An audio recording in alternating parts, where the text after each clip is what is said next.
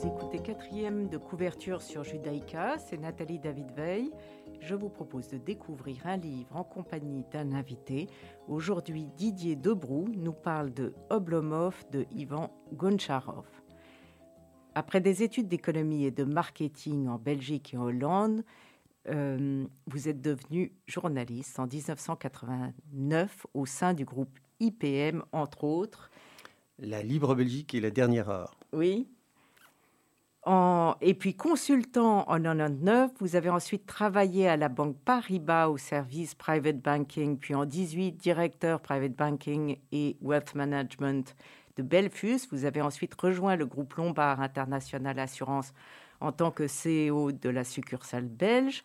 Mais vous n'avez jamais cessé vos activités journalistiques. Vous avez travaillé pour le Solvay Business Journal, La Libre et la DH, entre autres. En 2012, vous avez créé votre premier site littéraire, La 25e Heure. Vous voulez en parler un petit peu ? La 25e Heure, c'est un site littéraire, une espèce de blog que j'avais créé effectivement en 2012, après avoir un peu quitté la presse généraliste.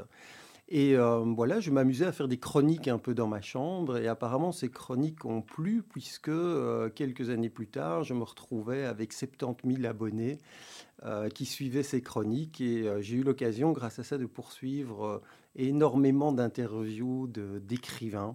Et j'ai donc fait des rencontres exceptionnelles. Alors, il y a eu un second site, Estomagazine. Vous êtes aussi chroniqueur auprès de La Petite Librairie, émission du web dirigée par Gérard Collard et intervieweur lors de rencontres du salon Saint-Maur en poche. Vous avez animé de nombreuses rencontres dans les écoles autour de la littérature et de l'importance de la lecture. Enfin, vous avez créé et présidé durant 6 ans le prix littéraire Cercle Chapelle, dont je fais maintenant partie, donc nous sommes croisés. Félicitations. Et vous avez animé près d'une 50aine de rencontres littéraires à la Chapelle Reine-Élisabeth. Passionné de littérature depuis votre plus tendre enfance, les livres et les romans en particulier vous ont accompagné durant toute votre vie. Et comme vous l'avez écrit en introduction du site de la 25e heure, je vous cite « C'est là que se trouvent mes parfums d'enfance, mes joies, mes plaisirs, mes surprises. Plus que les hommes, les livres m'ont construit. Je leur dois ma vision du monde et ce que j'en comprends. Les écrivains sont mes amis, leurs héros mes compagnons, leurs héroïnes mes secrètes maîtresses. Je suis leur enfant tout à la fois rebelle et soumis. J'ai vécu leurs œuvres, je me suis baigné sur une plage à Corfou avec Ulysse. J'ai marché dans Rome et au lac de Côme avec Stendhal, navigué en mer et fait la guerre d'Espagne avec Hemingway, passé des matinées à Manosque avec Jean Giono. J'ai été belle amie et Rastignac. J'ai plongé dans le cœur des femmes avec Zweig et dans celui des hommes avec Hugo. Quelques-uns aussi m'ont suivi partout, tandis que de nouveaux interpellent ma curiosité. Et vous avez choisi Oblomov de Goncharov parmi tous vos coups de cœur, qui doivent être nombreux. Oblomov, c'est un peu mon livre de chevet depuis des années. C'est un livre malheureusement trop méconnu. Dans la littérature russe, on cite en permanence Dostoïevski et Tolstoï, pardon de les avoir mélangés, quoique finalement ça pourrait être intéressant de voir cela comme ça. Mais Goncharov, c'est celui qui a créé le roman réaliste en Russie. Et surtout, il arrive avec un personnage absolument extraordinaire qui est un être qui a eu des fonctions importantes, qui était un fonctionnaire important et qui a hérité d'énormes domaines terriens. Et il va prendre une décision fondamentale dans son existence, c'est-à-dire il va subjuguer le rien, ne rien faire. Et Oblomov pose toujours la question, faut-il être ou faut-il faire ? Et je trouve qu'aujourd'hui, dans la société actuelle, c'est une question fondamentale. Quand on est confronté à un monde qui est une course folle, où en fait on n'existe que parce que l'on fait ou parce que l'on consomme... Enfin, dans l'ère actuelle où on est obligé de rester chez soi avec le Covid, ça se revisite absolument, cette lecture prend une autre tournure. Une autre dimension et célèbre de nouveau l'acte présent. Comment jouir de l'instant et non pas vivre en permanence dans le passé ou dans le futur. Le livre a été publié en 1858, devient un mythe littéraire aussi vivant que Don Juan ou Don Quichotte ou Faust. Et ce mythe a inspiré un néologisme qui est donc l'oblomovisme, une manière d'être, de penser, une manière surtout de patienter. Il se dit le Platon en robe de chambre. Est-ce que c'est réellement une œuvre capitale, mais est-ce que vous pensez qu'Oblomov a tout compris en restant allongé toute la journée? Est-ce que c'est ça dont... Est-ce qu'il faut le suivre, son exemple, autrement dit? Et je pense que Oblomov souffre un peu d'un raccourci permanent. C'est-à-dire qu'effectivement, hein, c'est un peu un Alexandre le Bienheureux un siècle plus tôt. Mais en fait, Goncharov ne pose pas vraiment la question en disant faut-il rester allongé ? Oblomov reste allongé parce qu'il est... C'est moi qui vous pose la question. Mais non, mais bien sûr. Mais Oblomov reste allongé parce qu'il faut poser le personnage. Mais au-delà, il n'est absolument pas inactif. C'est un être qui réfléchit énormément. C'est un être qui observe le monde et qui gère en fait ses relations à l'existence et aux autres. Donc, est-ce que le fait d'être allongé empêche toute action ? C'est une belle question que pose Oblomov. C'est une très belle question, oui. Quand même, il rêve beaucoup, il remet au lendemain tout ce qu'il a à faire. Il doit aller visiter justement ses terres, arranger tout, et il ne le fait jamais. Et il y a plusieurs personnages. Donc, il y a son serviteur, qui est très intéressant, qui est aussi paresseux et inactif que lui, qui s'appelle Zahar. Il y a son ami Slot, avec qui il était à l'école et qui est son anti. C'est l'antithèse. L'antithèse qui est vraiment dans l'action, qui voyage, travaille, entreprend, réfléchit, est vraiment un homme d'action. Et puis, il y a quand même une histoire d'amour avec la dite Olga. Dans tous ces personnages, on reviendra à Oblomov, mais quel est celui qui vous a le plus séduit ? Alors moi, le personnage qui m'a le plus séduit, c'est un autre personnage que vous n'avez pas cité, qui est en fait la deuxième histoire d'amour d'Oblomov, qui est Agafia. Pourquoi ce personnage est absolument exceptionnel ? Parce qu'en fait, dans ce roman, il y a effectivement... L'amour est mis en scène.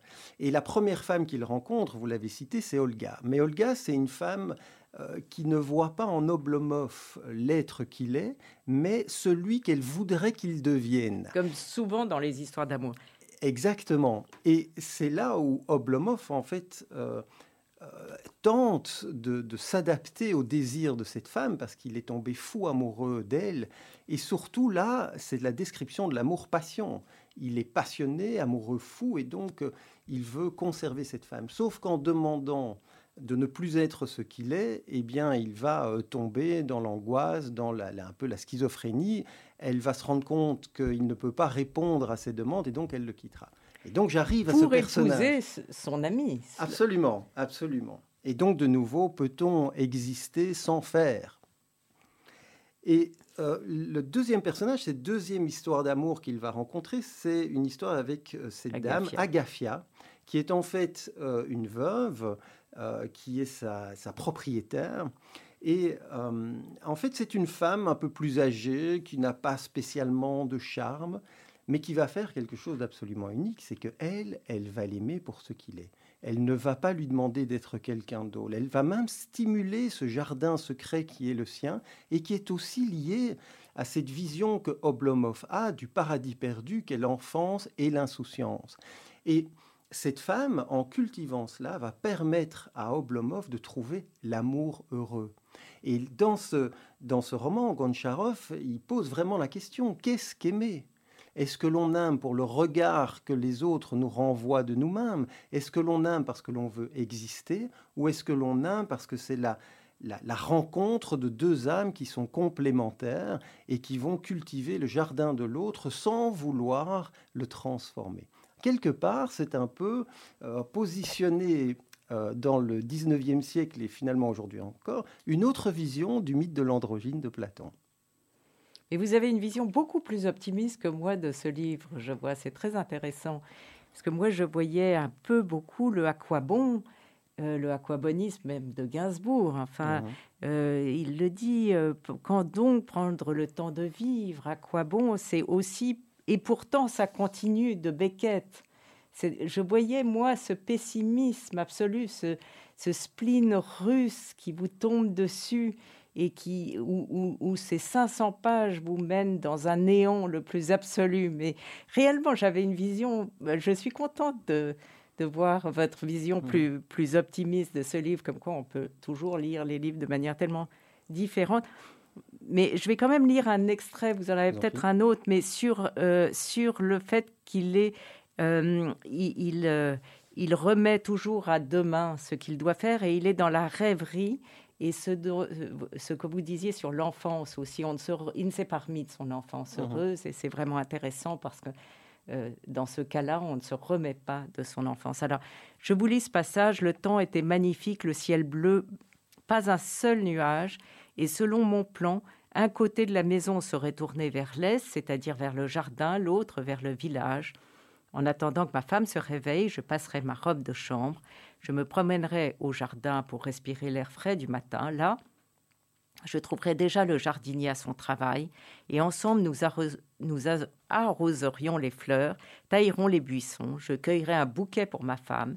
Puis j'irai prendre un bain, soit dans la baignoire, soit à la rivière. Et quand je reviendrai, la fenêtre serait ouverte sur le balcon. Et là, ma femme, en blouse, avec un bonnet si léger qu'il tiendrait à peine sur sa tête, et risquerait de s'envoler à chaque instant. Elle m'attend. « Le thé est prêt, me dit-elle. » Et ça continue comme ça. Et cet amoncellement de détails est formidable dans ce que vous disiez. Il faut profiter, le carpe diem. Absolument, carpe diem. Mais dans le passage que vous venez de lire, ce qui est très intéressant, c'est de justement s'abandonner aux choses. Il ne faut pas oublier que ce roman a été écrit au XIXe siècle et que Oblomov est issu de la grande bourgeoisie. Et à cette époque, la grande bourgeoisie vivait de par ce qu'elle faisait, ce qu'elle possédait, quelle empreinte elle laissait.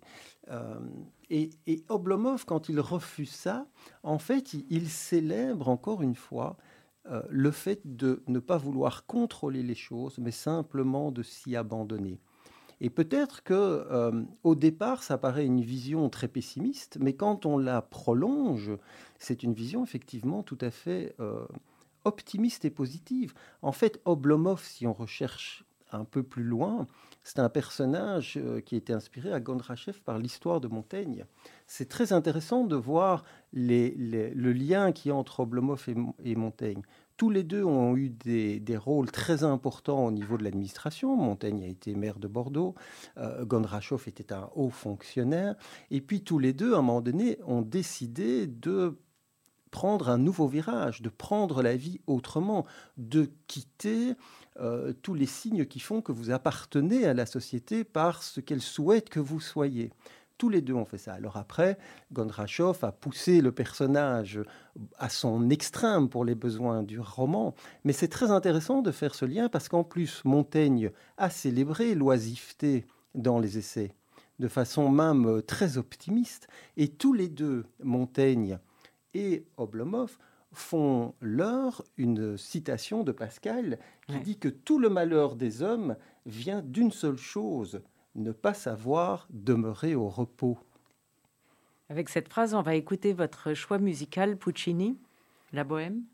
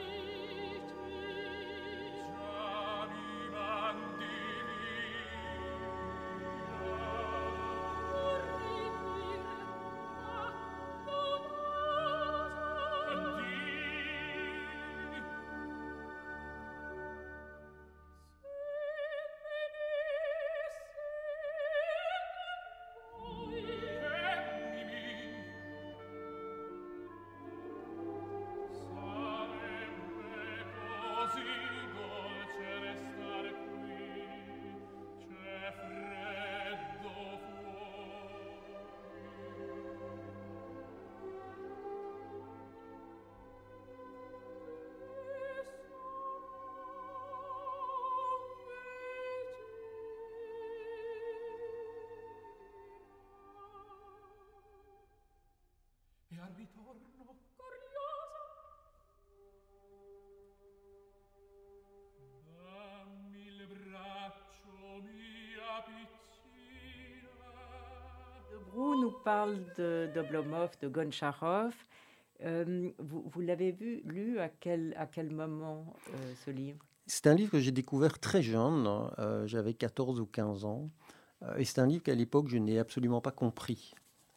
Et donc à l'époque je me suis plutôt senti attiré justement par Dostoïevski, et notamment Crime et Châtiment, ce mythe du surhomme, sans doute qu'il y avait un lien avec ma vie. Mais donc j'étais passé à côté, et puis à une petite dizaine d'années, j'ai retrouvé ce roman en rangeant ma bibliothèque, il m'est tombé sur le pied, donc parfois on redécouvre des romans comme ça, et je l'ai ouvert, et à partir du moment où je l'ai ouvert, je n'ai plus pu le quitter, donc je me souviens avoir passé une journée et une nuit entière avec Oblomov, et le lendemain matin, à la fin de cette lecture, j'étais plus le même homme. Ma vie a changé. Ah, ça c'est incroyable. Oui, j'ai décidé de concevoir la vie autrement, et toute ma vie a changé. Réellement. Après 500 pages de Goncharov. Absolument. Parce que c'était... Mais c'est très brutal. Oui, mais c'était le lieu de la rencontre. C'était le moment de la rencontre. Vous savez, les livres, on les lit souvent à de mauvais moments. C'est comme les histoires d'amour. On peut aimer follement une personne, mais si ce n'est pas le bon moment de la rencontre, l'histoire ne se fait pas. Et les livres, c'est comme ça. Et Oblomov, j'ai eu cette rencontre il y a quelques années. Vous êtes resté couché, pas du tout. Je ne suis pas resté couché, mais j'ai complètement transformé ma vie, transformé mes priorités. Et donc voilà, je pense que je ne suis plus le même homme aujourd'hui. J'avais une question qui était « Est-ce que ce livre est contagieux ?» Et donc la réponse est réellement oui. Oui, absolument. Parce que moi, j'ai trouvé sa lecture, je l'avais lu il y a longtemps, mais je l'ai relu là, très, très perturbante dans la mesure où moi, j'avais eu beaucoup de tentations de l'abandonner, ce livre, parce que ce personnage m'énerve un peu. Moi, j'ai eu envie de le secouer. Et puis, il n'est pas si heureux que ça, quoi que vous en disiez. Quand même, ça finit pas si bien.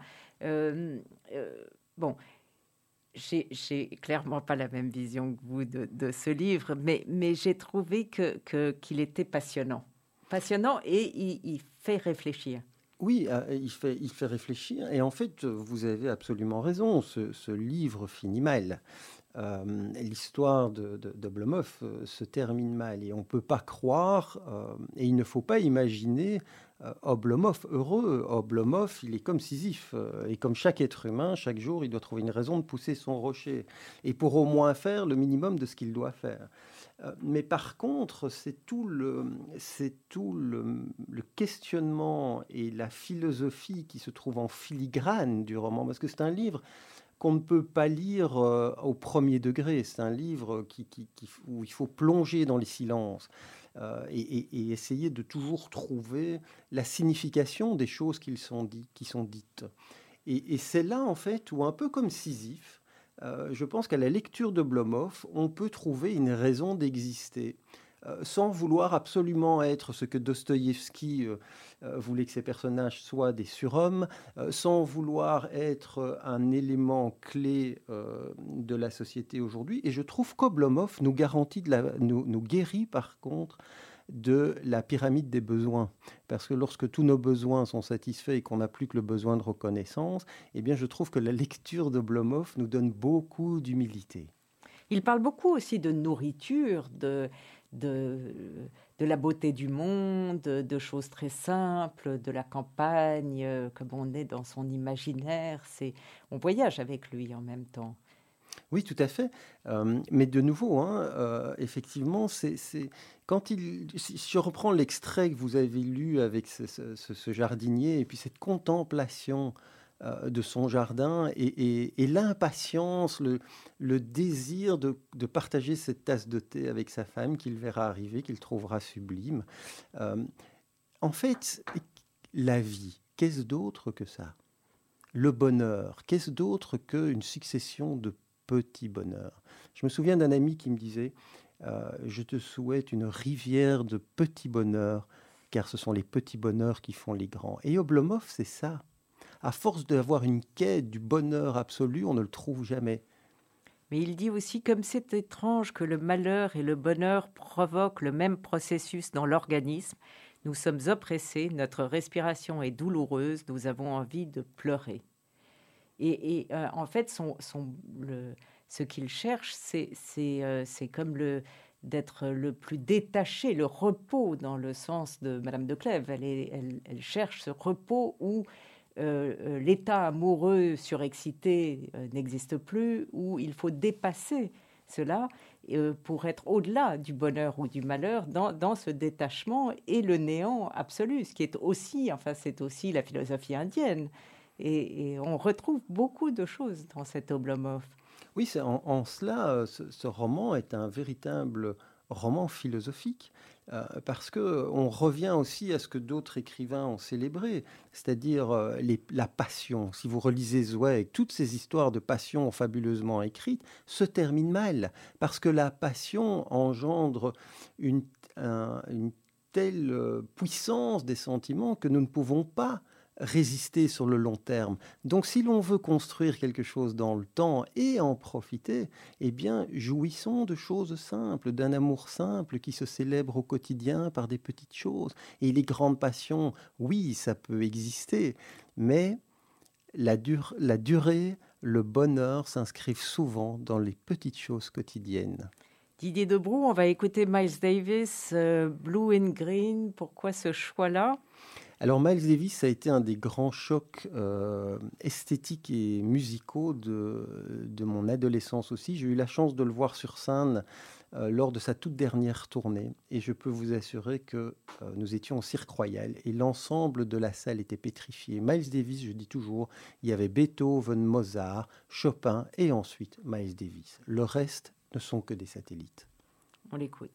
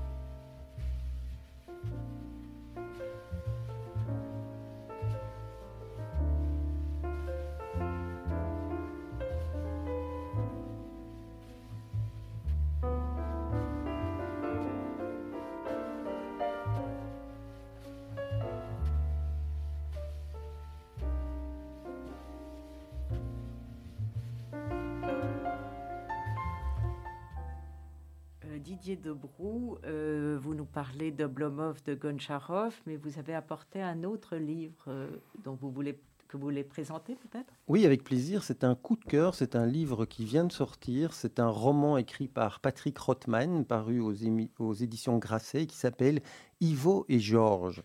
Et donc Ivo, c'est Ivo Livy, qui deviendra Yves Montand. Et Georges, c'est Georges Semprin. Alors c'est un livre extraordinaire parce qu'en fait, vous allez suivre le parcours de ces deux hommes qui au départ n'ont rien pour être amis et qui pourtant, bien plus tard, vont devenir des amis inséparables. Et ensemble, d'ailleurs, ils feront avec Costa Gavras le fameux film « L'Aveu ». Et pourquoi est-ce qu'on arrive à l'aveu? Parce qu'en fait, c'est leur parcours provenant de leurs origines, mais surtout, tous les deux vont très tôt adhérer au Parti communiste. Et vous allez suivre, en fait, l'histoire du communisme en Europe, essentiellement, bien sûr, en Russie, en France et en Espagne. Et vous allez voir comment deux êtres qui adhèrent totalement à une idéologie, pour quelles raisons? Là, on trouvera la réponse dans le livre. Mais comment ils vont, au départ, tout accepter pour ensuite revoir leur point de vue et devenir des anti-communistes et des militants profonds. Et s'ils ne remettront pas toujours en cause la philosophie de ce que peut être le communisme, ils remettront en cause, en tout cas, l'appareil. Et c'est une plongée dans le XXe siècle. C'est aussi Semprun qui a été dans les camps durant la guerre. Donc, vous avez une vision incroyable du XXe siècle à travers deux êtres d'exception. Et voilà. Donc, c'est un magnifique parcours d'hommes. Patrick Rotman, Ivo et Jorge. Voilà, chez Grasset qui vient de sortir. Indispensable. Très bien. Vous en avez d'autres comme ça?